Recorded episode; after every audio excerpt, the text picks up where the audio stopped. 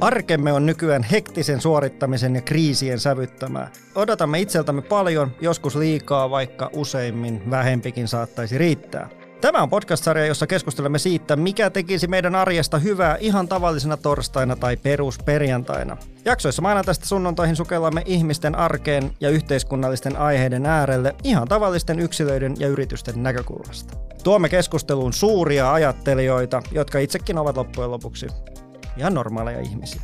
Nostamme esiin konkreettisia pieniä tekoja, joilla on merkitystä kohti sujuvampaa ja parempaa arkea. Mun nimi on Tomi ja tämän podcast-sarjan juontaja. Olen Kompas Groupin ihmistä ja kulttuurista vastaava johtaja ja tässä podcastissa minä lupaan viedä keskustelun korulauseista konkretiaan. Tänään meillä tässä sarjan viidennessä jaksossa, eli perjantai-jaksossa, pohditaan sitä, mitä ja miten me ostamme. Oli sitten kyseessä yksittäinen kuluttaja tai isommassa mittakaavassa ostoja tekevä organisaatio. Eli aihe, joka tavalla tai toisella koskettaa meitä jokaista, mutta ehkä harvemmin tulee mietittyä niitä taustoja. Ja tästä aiheesta mulla on tänään vieraana keskustelemassa kaksi alan huippuosaajaa, joista mä ensimmäisen haluan esitellä Miljan – Tervetuloa Milja, loistavaa, että olet päässyt paikalle. Kiitos kutsusta.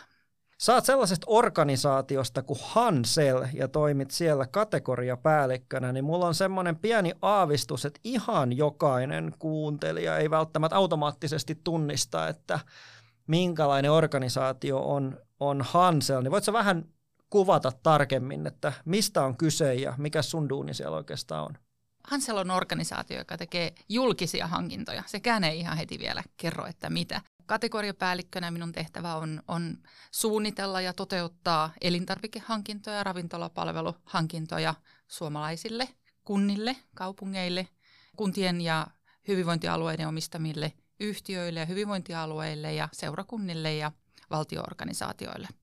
Et esimerkiksi meidän kautta menee joka neljänteen kouluruokailijan pöytään niin elintarvikkeita sopimusten kautta. Että miljoonia litroja maitoa kilpailutetaan, valtavan suuria määriä lihaa ja, ja kasviksia, perunoita ja säilykkeitä ja kaikkea sellaista. Että niiden kanssa me olen tekemisissä. Sitten mä puhun paljon ihmisille, eikä meidän asiakkaille, niille kuntien edustajille, jotka kamppailee niiden päivittäisten elintarvikehankintojen kanssa. Ja kerrotaan sitten lisätietoja vastuullisuusasioista, mitä tarkoittaa luomu, mitä tarkoittaa reilu kauppa, mitä tarkoittaa joku muu, tai miten vaikka sitten saa valittua edullisia elintarvikkeita meidän sopimusten kautta. Vau, wow, musta tuntuu, että me ollaan nyt saatu erinomaisen hyvä vieras tähän te- teemaan, joka itsessään ei ole mikään ihan, ihan niin kuin he- helpoin asia. Ja vielä kerran kiitos, että pääsit paikalle. Sitten meillä on toisessa, tai ei voi sanoa toisessa kulmassa, kun meillä on pyöreä pöytä täällä studiossa, mutta pö- pöydän vastakkaisella puolella on Ulla, ja saat meillä Kompassilla hankinta- ja gastronomiajohtaja. Tervetuloa. Kiitos kutsusta. Itse sulla sun organisaation kautta menee hankinnat ja ruokalistat, joita lähes 200 000 suomalaista päivittäin syö. Eli sinänsä niin kuin aika iso vai, vaikuttavuus, kuten, kuten tuossa niin kuultiin Miljankin tontilta, että et, et, vaikutetaan aika paljon siellä taustalla, että miten me, miten me monet meistä päivittäin syö ja miten ja mistä asioita ja palveluita hankitaan. Mutta ihan tämmöinen henkilökohtainen kysymys, niin milloin saat viimeksi kuluttajana ostanut halvalla hyvää? No hyvinpä aloitit. Sä et saanut valmistautua Ei, en saanut valmistautua. Um, onpa huikean hyvä kysymys. Varmaankin tänä viikonloppuna, odotas hetkinen, mä kävin kaupassa, joo, mä ostin kotimaisia juureksia, edullisesti hyvää. Mä en tykkää sanasta halpa ja, ja kun valmistauduin tulemaan tänne tänään, niin, niin mä mietin, että mikä siinä tökkii ja, ja sitten mä googlasin vähän sitä, että mitä tarkoittaa halpa, niin siihen liittyy kyllä vahvasti se, että se on myös heikkolaatuinen ja hintalaatusuhteeltaan huono ja sitten se on halpa. Eli, eli tota, en mä ostanut halvalla hyvää, mä ostin edullisesti hyvää. Loistavaa. Tuohon muuten pakko kysyä tähän hyvää myöskin. Miten Milja, tota, eikö toi hyvä ole vähän semmoinen abstrakti määritelmä, että miten sä niin näet, kun puhutaan hankinnoista tai ylipäätänsä niin sun, sunkin vastuualueesta, niin, niin onko toi vähän vaarallinen tuommoinen hyvä termi? Kyllä se voi olla vähän vaarallinenkin, koska se, että miten se ruoka maistuu jokaisen suussa, niin jokaisen mielestä niin on eri asiat hyviä. Toinen tykkää toisesta ja toinen tykkää toisesta. Sen takia täällä julkisessa ruokapöydässäkin on hyvä tarjota niitä vaihtoehtoja. Eli tarjota sinne sitten niin kuin semmoista tavanomasta ruokaa, joka maistuu kaikille. Sitten voi olla vähän eri makumaailmoja ja sitten voi olla, voi olla lihakalaruokaa ja kasvisruokaa, niin silloin tulee se valinnan mahdollisuus siihen ja voi sitten pistää lautaselle sitä, mistä tykkää enemmän, vähän enemmän ja sitä, mistä tykkää vähän vähemmän, niin jättää sitä vähän vähemmälle. Hyvä.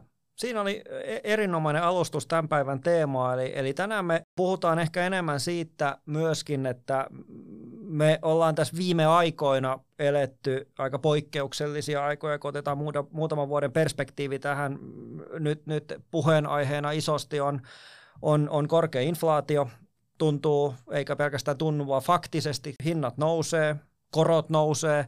Tuossa talvella nähtiin, kuinka sähkön hinta pomppasi pilviin ja ylipäätänsä niin kuin kansainvälisestikin puhutaan jopa niin kuin elinkustannuskriisistä ja, ja riippumatta tulotasosta, niin varmasti jokainen on tavalla tai toisella huomannut, huomannut sen tilanteen, että kustannukset ovat kasvaneet. Ja sitten jos mennään, mietitään sitten taas niin yritysten, organisaatioiden eh, näkökulmasta, niin kuin tässä kummankin Miljan ja Ullan alustuksessa kävi hyvin selväksi, niin meillä niin organisaatioissa on myöskin tosi iso vastuu siitä, että miten esimerkiksi kuluttajia, tai vaikutetaan suoraan niin kuin kuluttajienkin valintoihin. Et, se on, se on niin kuin erittäin hyvä tässä tunnistaa ja siitä me tullaan tässä, tässä sitten keskustelemaan. Ylipäätänsä minusta on niin kuin aiheena tosi mielenkiintoinen. Tästä harvemmin puhutaan, eikä tämä ole mitenkään helppo voin tässä julkisesti sanoa, että itsellekin on niin kuin, tässä podcast-sarjassa on helpompiakin aiheita ollut, johon on niin kuin per, perehtynyt, mutta erittäin mielenkiintoinen, koska tosiaan, tosiaan harvoin sinne niin kuin taustalle, taustalle niin kuin nähdään. Mutta jos lähdetään hei menemään itse aiheeseen ja, ja taustotetaan vähän, niin niin kuin tuossa mainitsin, niin jopa elinkustannuskriisi, josta puhutaan, inf, korkea inflaatio, vaikuttaa kaikkeen ja kaikki maksaa enemmän, niin mä kysyin tuossa Ullolta, että, Ullolta, että mitä, mitä olet viimeksi niin ostanut halvalla hyvää, mutta ylipäätänsä niin kuin Milja, miten sä näet, että voiko, voiko halvalla saada hyvää? On niistä termeistä nyt sitten mitä mieltä tahansa, niin, niin tota, miten sä sen näkisit? No kasvikset eivät ole koskaan maksaneet kovinkaan paljon ja ne on erittäin hyviä. Ja sitten kun ajatellaan jälleen ravitsemusnäkökulmasta, niin puhutaan energialisäkkeistä. Tämmöinen ihan uusi sana teille, niin mm. perunat ja riisit ja pasta, niin kuin makaroni, niin kyllä niitä ihan, ihan tota, pienelläkin rahalla saa. Ja näistä saa sitten erittäin hyviä aterioita. Ja sitten kun sinne lisää pienen määrän lihaa tai kalaa tai sitten kasvisproteiinia, niin silloin tulee niin kuin hyvä ateria. Ja, ja se, että kyllä sanoisin näin, että, että peruna ei maksa paljon eikä, eikä tota, porkkana maksa paljon ja sipuli ei maksa paljon ja niillä pääsee jo pitkälle ja niistä saa jo todella monta ateriaa uunissa ja keittoa ja kaikenlaista, että, että kyllä tietyllä tavalla halvallakin saa hyvää. Mä haluaisin jatkaa tuohon, että se on mielenkiintoista, miten nyt tänä aikana, kun elintarvikkeet ovat maksaneet enemmän kuin 30 vuoteen, siis hinnat on nousseet enemmän kuin 30 vuoteen, niin suomalaisetkin on ostaneet vähemmän kalaa, vähemmän vihanneksia ja hedelmiä ja enemmän sokeripitoisia tuotteita, karkkeja, sipsejä. Ni, ne ei ole, niin kuin, niitä ei mielletä liian kalliiksi. Mutta sitten esimerkiksi terveellinen kala voidaan mieltää kalliiksi. Ja siksi tämä on ehkä aihe, mistä olisi niin kuin kansan, koko meidän niin kuin kansan hyvinvoinnin ja, ja tulevaisuuden kannalta niin hyvä puhua ehkä vielä enemmän mikä on niin kuin ruoan asema, terveellisen ruoan asema, mikä on meidän niin kuin kansakunnan näkökulmasta edullista ja hyvää.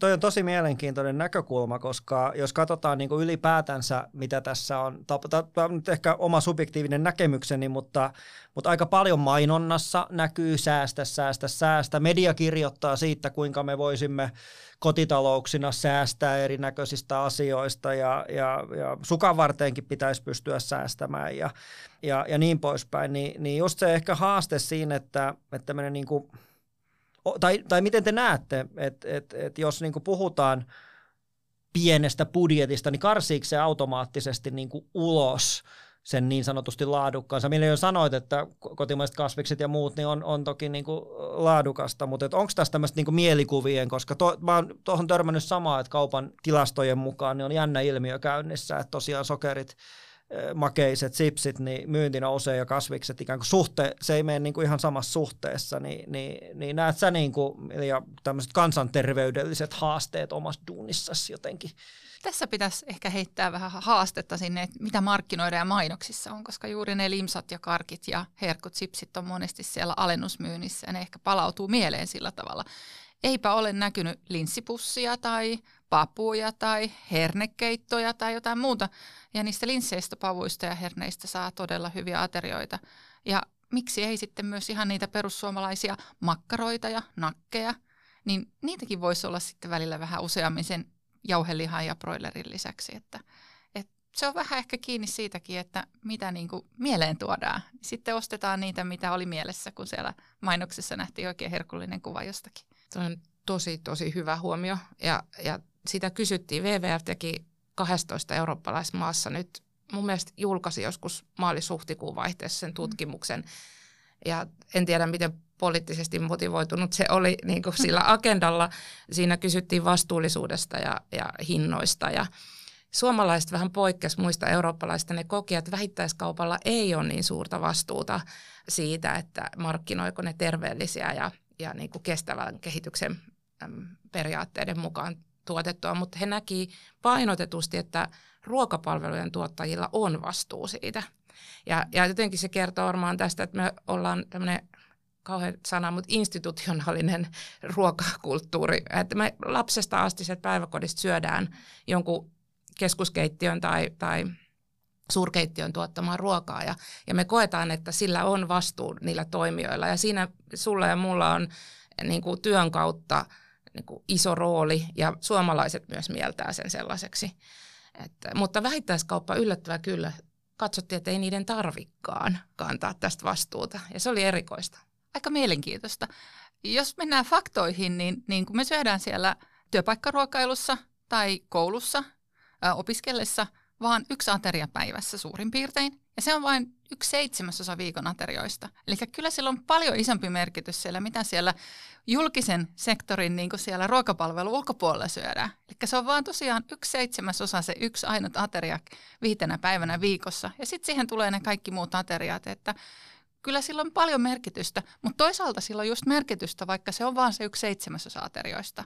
Niin kun sä syöt sitä päiväkodista – sinne kouluun ja opiskeluun, niin sä opit siellä aika paljon erilaisia ruokakulttuureja, erilaisia makuja ja, ja sitten myös sitä, että miten edullisesti voidaan tehdä erilaisia ruokia. Kuuden viikon kiertävä ruokalista ja se ei todellakaan maksa kovin paljon. Se on just näin ruokakasvatusta lapsille, mutta myös koko perheelle.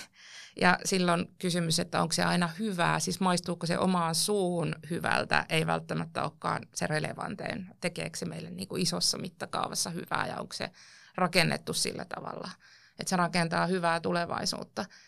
Ja nyt kun me tiedetään, että suurin hiilijalanjälki tulee niistä tietyistä elintarvikkeista ja, ja että koko Euroopan mittakaavasta ruokaketjun kestävyys on niin kuin ihan elämä ja kuolema kysymys niin sanotusti, niin, niin näitä pitää pohtia.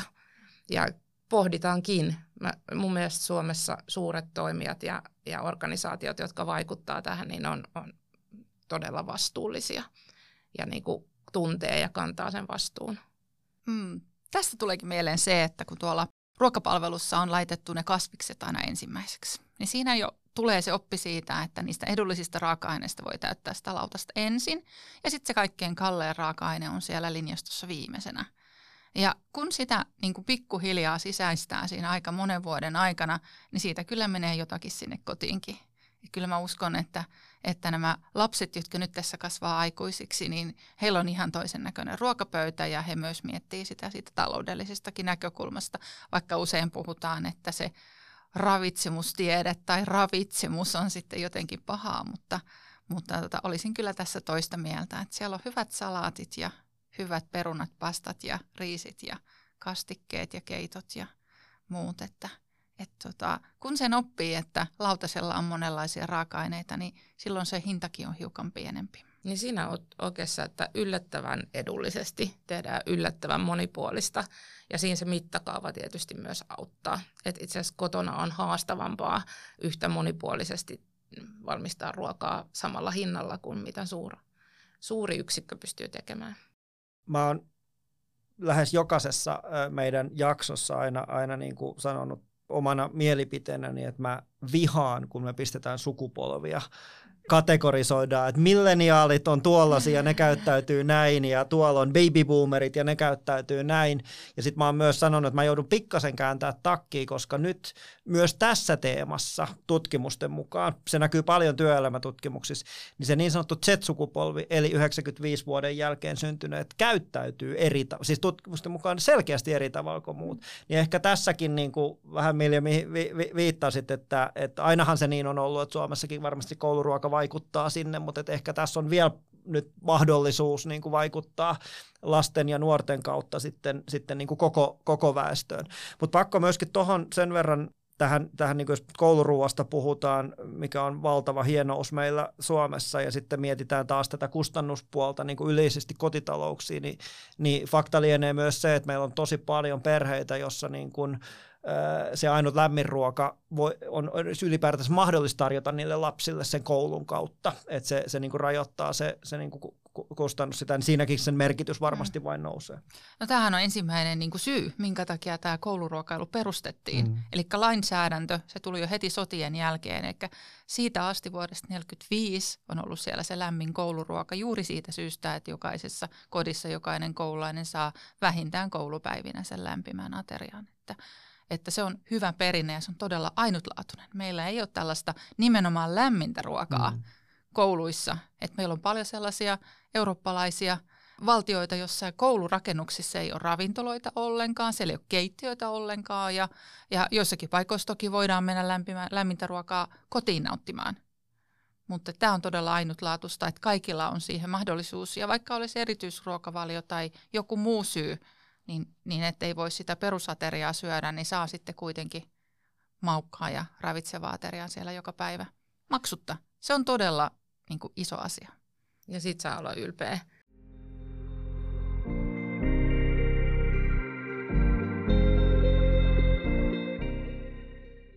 Jos nyt niin kuin taas seuraa keskustelun välillä tulee myös ainakin omiin silmiin, voi olla populistisia heittojakin, mutta, mutta se, että, että jotenkin niin nähdään, että nyky, tässä hetkessä nimenomaan kustannusten nousussa, niin vain, vain niin suurituloisilla tai hyvätuloisilla on mahdollisuus tietyllä tavalla niin kuluttaa laadukkaasti lainausmerkeissä tai, tai valita kestävän kehityksen tuotteita, niin miten te, miten te tämän näette? No joo, siis jos on lukenut lehteni oikein, niin kai sitä on jonkin verran tutkimustulostakin, että meillä on niin terveys, meillä on niin luokkaeroja terveydessä ja sitten meillä on luokkaeroja, mutta se ei väl, niin kuin myös tässä suhteessa, mutta se ei välttämättä tule siitä hinnasta, se voi tulla myös tiedosta ja osaamisesta ja niin kuin muista sen ympärillä olevista tekijöistä ja kulttuurista ja ja niin kuin tämmöisestä sukupolvien ketjusta ja muusta. Mutta tosiasia on, että varsinkin noissa maissa, missä on vielä polarisoituneempaa ja jakaantuneempaa, vaikka USA, niin tiedetään, että köyhin kansanosa syö vähemmän ravintorikasta ruokaa ja, ja että jopa niin kuin saatavuus niissä paikallisissa kaupoissa, vihanneksissa, hedelmissä, tämän tyyppisissä, niin voi olla heikompaa.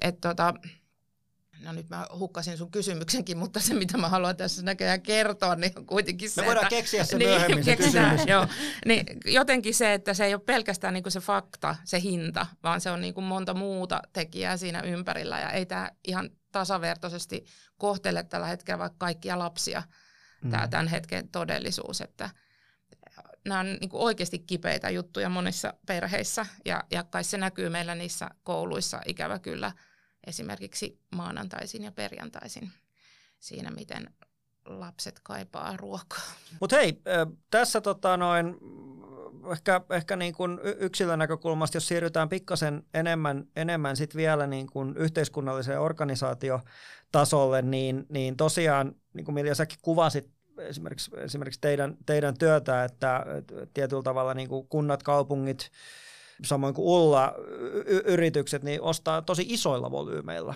niin kuin valtavan, valtavan kokoisilla volyymeilla hyödykkeitä ja palveluja, ja niillä on, niillä on niin kuin väistämättä iso vaikutus meihin niin kuin yksilöihinkin ja, ja siihen, miten me kulutetaan tai kä- käytetään palveluita tai, tai, tai kulutetaan. Ja vaikuttaa, niin kuin tässä on todettu, lapsiin kouluissa, vaikuttaa vanhuksiin senioripuolella ja, ja niin, niin edelleen. Mutta jos mietitään nyt sitten tämmöisiä isoja hankintoja, niin taas kerran oma subjektiivinen fiilikseni on, että, että tämmöinen julkinen keskustelu menee usein siihen, että raha edellä tai hinta edellä mennään ja millään muulla ei ole juurikaan niin kuin väliä. Niin miten Milja, mi, miten niin kuin laatu, tiedetään, että hinta on toki tärkeä ja varmasti niin kuin yksi, yksi se tärkein siellä, mutta miten siinä sitten niin kuin näissä isoissa hankinnoissa varmistetaan tai huomioidaan näitä laatutekijöitä? niitä huomioidaan hyvinkin monella tavalla. Eli esimerkiksi otetaan maitotuotteet, niin mietitään siellä ensinnäkin se, että pakkauskoot on sopivia ettei tule sitten hävikkiä. Että on niin kuin kahdesta desistä, kahdesta puolesta desistä litraa, 10 litraa, 20 litraa. Moni ehkä tuo ajatelleeksi, että siellä on semmoinen maitonovo siellä koulun keittiössä tai sitten henkilöstöruokailussa, jossa sitä lypsetään sitä maitoa lasilla. Että siellä tarvitaan erikokoisia pakkauksia. Se on yksi asia. Että niin kuin mietitään sitä silleen, että se oli se rasvaton tai kevyt maito tai, tai tota, täysmaito. Ja sitten vielä mietitään sitä, että, että voisiko se olla tavanomaisesti tuotettu, voisiko se olla sellainen maito, jossa on eläinten hyvinvointia hiukan enemmän otettu huomioon, tai olisiko se sitten luomumaitoa. Ja siellä mietitään niin kuin monta muuta asiaa, että ravitsemusnäkökulma siinä mikä on rasvaprosentti, pakkauskoko siinä, mikä toimii siellä käytännössä, ja sitten vielä tämä niin kuin vastuullisuusasia, että millä tavoin se on tuotettu, minkä, miten on eläimiä kohdeltu ja minkälaista rehua on näille, näille eläimille annettu. Että jokaisessa tuoteryhmässä niin kuin mietitään paljon ja laajasti erilaisia asioita, ja sitten kun nämä on määritelty ja kirjattu, niin sitten viime pelissä pyydetään sille vaatimukselle hinta. Eli pyydetään erikseen hinta rasvattomalle maitolitralle ja erikseen luomumaitolitralle. Ja sillä tavoin se sitten saadaan, joo puhutaan paljon siitä, että 100 prosenttia hinnalla kilpailutetaan, mutta ensin oli määritelty nämä kaikki muut. Ja mä ehkä myös lisäisin, että julkinen sektori kyllä silleen osoittaa tietä, että, että siinä on iso ero vaikka yritysten ruokapalveluiden kilpailuttamiseen, jossa saatetaan enemmän olla ehkä siinä kuluttajan visuaalisessa, että mitä, mitä kuluttaja kohtaa visuaalisesti tullessaan syömään tai miten monta vaihtoehtoa on tarjolla. Että puhutaan tavallaan enemmän pinnasta, että, että kyllähän juurikin tämä vastuuntunto ja sen ymmärtäminen, että miten suurille massoille tuotetaan vaikka kouluissa, päiväkodeissa, vanhusten huollossa sitä hyvinvointia joka päivä, niin on, onhan siellä laatukriteerit – laatukriteerit on tietenkin, ne pitää pystyä spesifioimaan aika tarkkaan, jotta ne on sitten vertailukelpoisia, mutta ei se mahdoton tehtävä ole millään tavalla. Ja, ja en sanoisi, että sellaisia kilpailutuksia enää on, missä ne ei olisi siellä pohjalla ihan selkeästi ohjaamassa sitä kilpailutusta. Meillä on paljon tietoa. Me kerätään tietoa silloin, kun niitä sopimuksia käytetään, eli siitä ostoja tehdään monen vuoden aikana. Ja sieltä me tiedetään sitten aika tarkasti, että mitä tuotteita tarvitaan. Ja sitten meillä on vielä suositukset, nämä ravitsemus- ja ruokasuositukset. Me yhdistetään ne ja sitten me yhdistetään kuntien, kaupunkien, hyvinvointialueiden omat tavoitteet. Ja tämmöisestä tulee semmoinen niin palapeli, ja se palapeli on sitten valmis, kun se tarjous pyyntöä, eli kysytään sitten hintaa. Eli se hinnan kysyminen on se niin kuin semmoisen puolen vuoden tai yhdeksän kuukauden prosessin viimeinen vaihe. Ja silloin ollaan käyty jo kaikki muut asiat läpi hyvinkin, hyvinkin moneen kertaan. Joo, tämä on just se mielenkiintoinen, mikä, mitä me ei nähdä, tai siis mm. ei, ei osata ehkä, ehkä ajatellakaan. Niin, mä, Suomessahan mun käsittääkseni kävi nyt niin, jos jälleen on lukenut ne lehteni oikein, että, että Voidaan tehdä faktantarkastus niin, tehdään myöhemmin. myöhemmin, mutta mulla on tällainen käsitys, että suomalaiset rupes ostaa enemmän tuonti, niin kuin tuotuja elintarvikkeita, vaikkakin me niin kuin sanotaan tyypillisesti, että kotimaisuus on tärkeää. Ja tota, äm, silloin, kun ihminen, ihan niin kuin yksilö ja organisaatio molemmat ikään kuin luo ne minimikriteerit. Meillähän on vaikka sellaisia kuluttajia, jotka lähtee siitä, että he syö luomuruokaa. Että juo, juo vaikka vain luomumaitoa kotona. Ja silloinhan se on niin kuin eri valinta kuin se, että lähtee ostamaan maitoa. Ja, ja tota, organisaatioiden osalta nämä on usein pysyvämpiä, ehkä vähemmän hintaherkkiä kun on määritelty sitten jonkun tietyn prosessin mukaisesti. Ja meillä esimerkiksi 100 prosenttia kotimainen liha. Mutta enhän mä kuluttajana, jos mä menen kauppaan ja vaikka mä tuen mielelläni kotimaista tuotantoa, niin kyllä mulle saattaa se valmis salatti päätyä, jossa oli sitten liha tulikin vaikka Saksasta. Tai, tai, Mm. mm. Mutta niin ei käy tuommoisessa organisatorisessa ostamisessa, missä sä oot tehnyt ne speksis, speksit niin kuin yksityiskohtaisesti. Että, että se on vähän eri, mitä mä sanoisin, hintaherkkyys on erilainen kuluttajilla ja sitten tällaisessa institutionaalisessa ostamisessa. Niin ja just tämä niinku vaikuttavuus, että, että kun puhutaan niinku valtavista volyymeista, mm. niin niinku varmaan niinku se tapa nyt tässä, kun lainausmerkeissä muutetaan maailmaa, niin, niin, niin tämä on varmasti se tapa myöskin.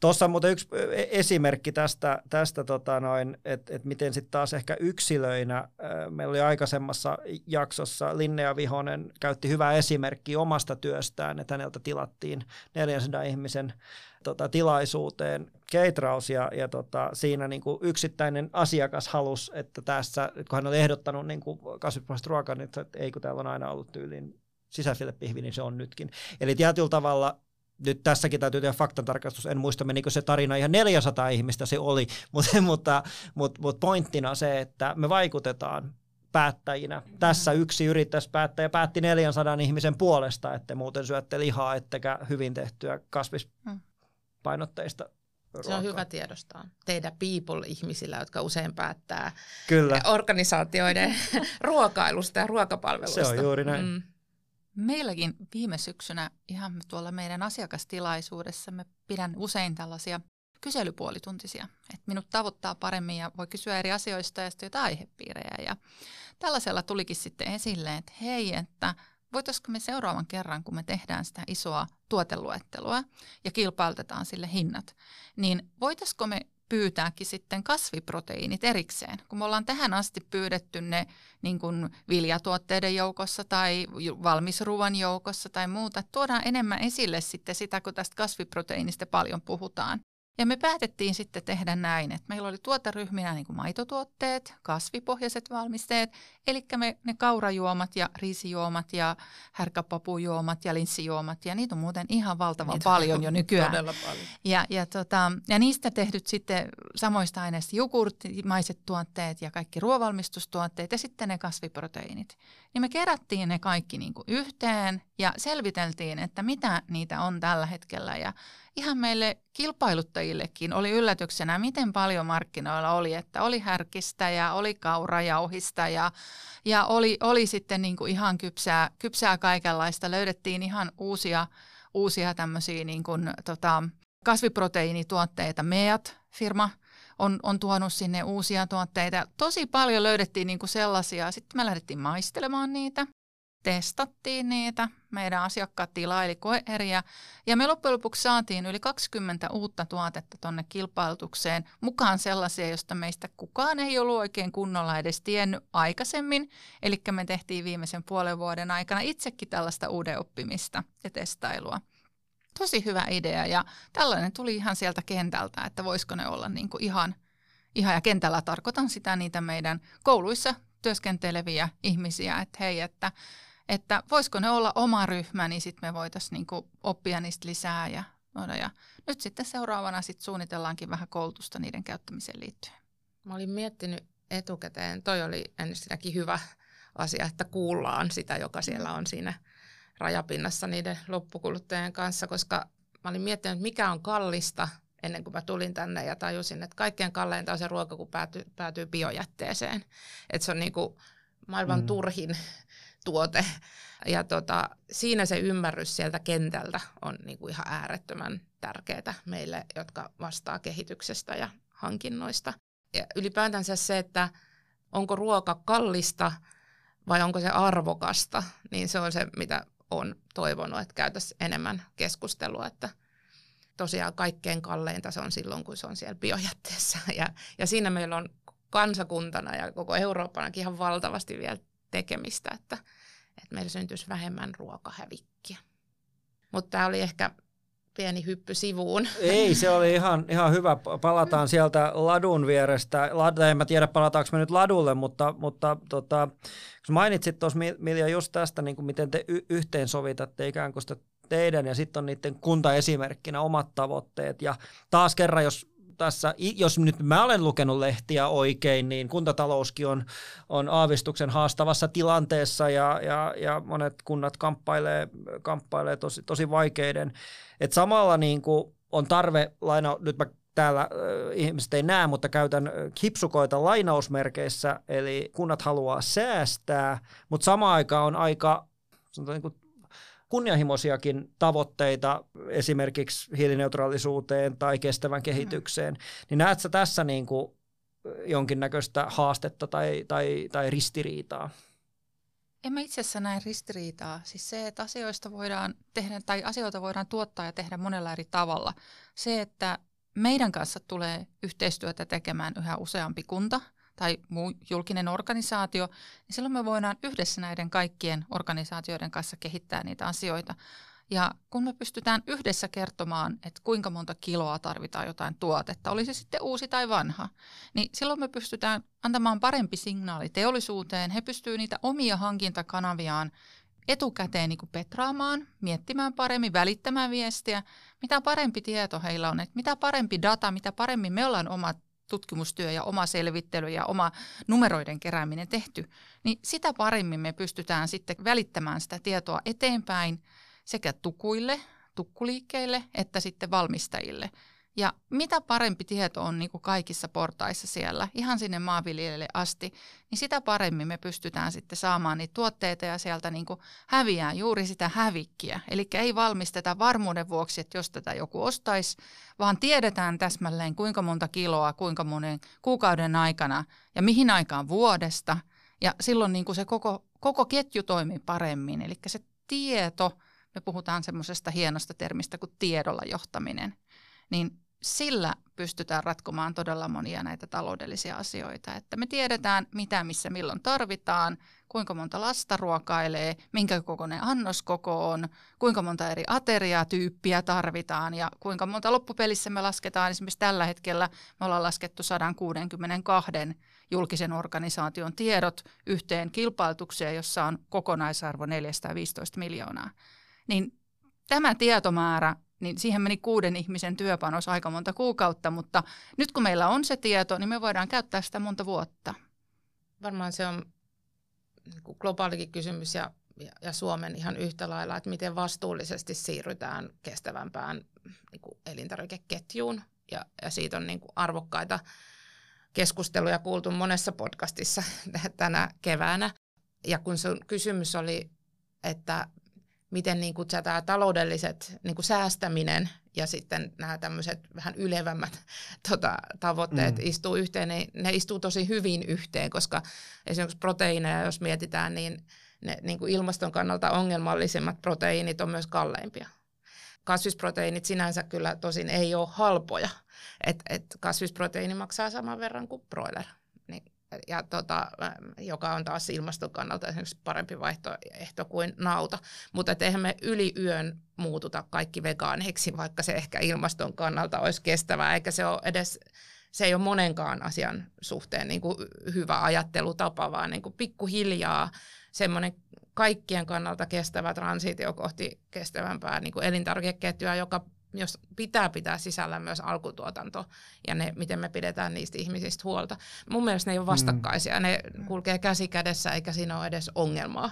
Niin voisiko tulkita nyt ö, myöskin, myöskin niin, että itse asiassa niin kuin kun puhutaan tästä hinnasta tai halvasta tai mistä tahansa, niin, niin e, e, edullisempi ruoka on, niin kuin, se, se jopa niin kuin tukee sitä strategisia tavoitteita, niin kuin näitä hiilineutraalisuuteen ja kestävään kehitykseen Joo. ja muuta. Joo. Toki sitten täytyy, jos kaikki kustannukset ottaa mukaan, mm. vaikka ylipainon mukana tuomat sairaudet ja, ja mitä se maksaa yhteiskunnalle, jos ihmiset syö halpaa ruokaa, mm. ei edullista, niin, mm. niin ei aina mene niin, että hinta vaikka kulkisi käsi kädessä sen kokonaisedun kannalta, mutta kyllä tällainen karkeasti voi sanoa, että, että ei ne ristiriidassa ole palaisin vielä vähän tuohon, tohon, mitä, mistä keskusteltiin, että sillä ei ole oikeastaan merkitystä, että siirrytäänkö me kaikki jonnekin kasvisruokailijoiksi. Se ei ole edes tavoitteen mukaista.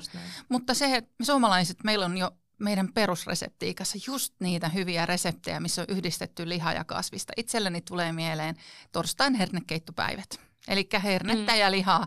Ja ihan sama systeemi meillä on monessa muussa. Me yhdistetään niin kuin, äh, makaronilaatikkoon niin kuin viljatuotetta ja maitoa, kananmunaa ja pieni määrä lihaa. Just tällaiset tuotteet, missä meillä on pikkasen sitä kalliimpaa raaka-ainetta ja mukana sitten sitä edullisempaa raaka-ainetta, niin me ollaan niin kuin jo, niin kuin ihan jo vuosikymmeniä toteutettu näitä edullisia ja järkeviä ja hyviä, hyviä tämmöisiä ruokasysteemejä Suomessa, että et tota, jatketaan vaan sillä samalla tavalla ja otetaan ne torstai-hernekeittopäivät taas kunniaan. Ja ehkä tuohon, niin kuin, että pitäisi lopettaa puhumasta kasvisruuasta mm. ylipäätään. Puhu vaan hyvästä ruuasta ja, ja, ja tuota, mennä sitä kohti. Niin. Se on hyvä pointti ja sitä on aikaisemminkin muun muassa Linne ja Karri tuossa aikaisemmassa jaksossa nosti vahvasti esiin, että se on, se on niin kuin, taas kerran mistä ja miten puhutaan, niin vaikuttaa aika, aika laajasti ihmisiin.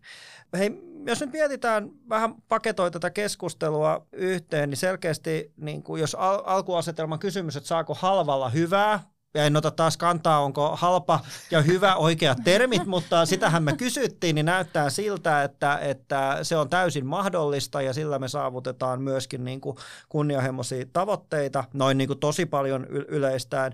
Mutta tota, miten te näette, ja nyt jos mietitään niin kuin yksilöinä tai vaikuttajina, yrityspäättäjinä tai, tai organisaatioissa vaikuttajina, niin mitä meidän niin kuin pitäisi tässä sit tehdä myöskin, koska tämä on, äh, niin kuin, lähinnä puhun tämmöistä niin viestinnällisestä, koska itse mä koen, että mä niin vilpittömästi olen, siis nyt te, te, miten te kuvasitte tätä aidosti tätä tilannetta, niin se on ollut jopa vähän yllättävä mulle, koska tämä julkinen keskustelu helposti menee siihen, että nyt ei ole niin mitään tehtävissä, kun kaikki on niin kallista, että ei pystytä syömään terveellisesti ja muuta. Niin mitä meidän pitäisi ruveta tekemään, jotta tämä ymmärretään parempi? Muutakin kuin podcasteja, jota sitten toivottavasti ihmiset kuuntelee asian esille nostaminen joka, jokaisessa tilaisuudessa ja ihmisten kanssa puhuminen, että kouluruokailu on onnistuttu toteuttamaan tosiaan sieltä sotien jälkeen, Suomi on aika pitkään ollut itsenäinen, eli puhutaan niin kuin yli sadasta vuodesta, ja tänä vuonna on itse asiassa kouluruokailujuhlavuosi.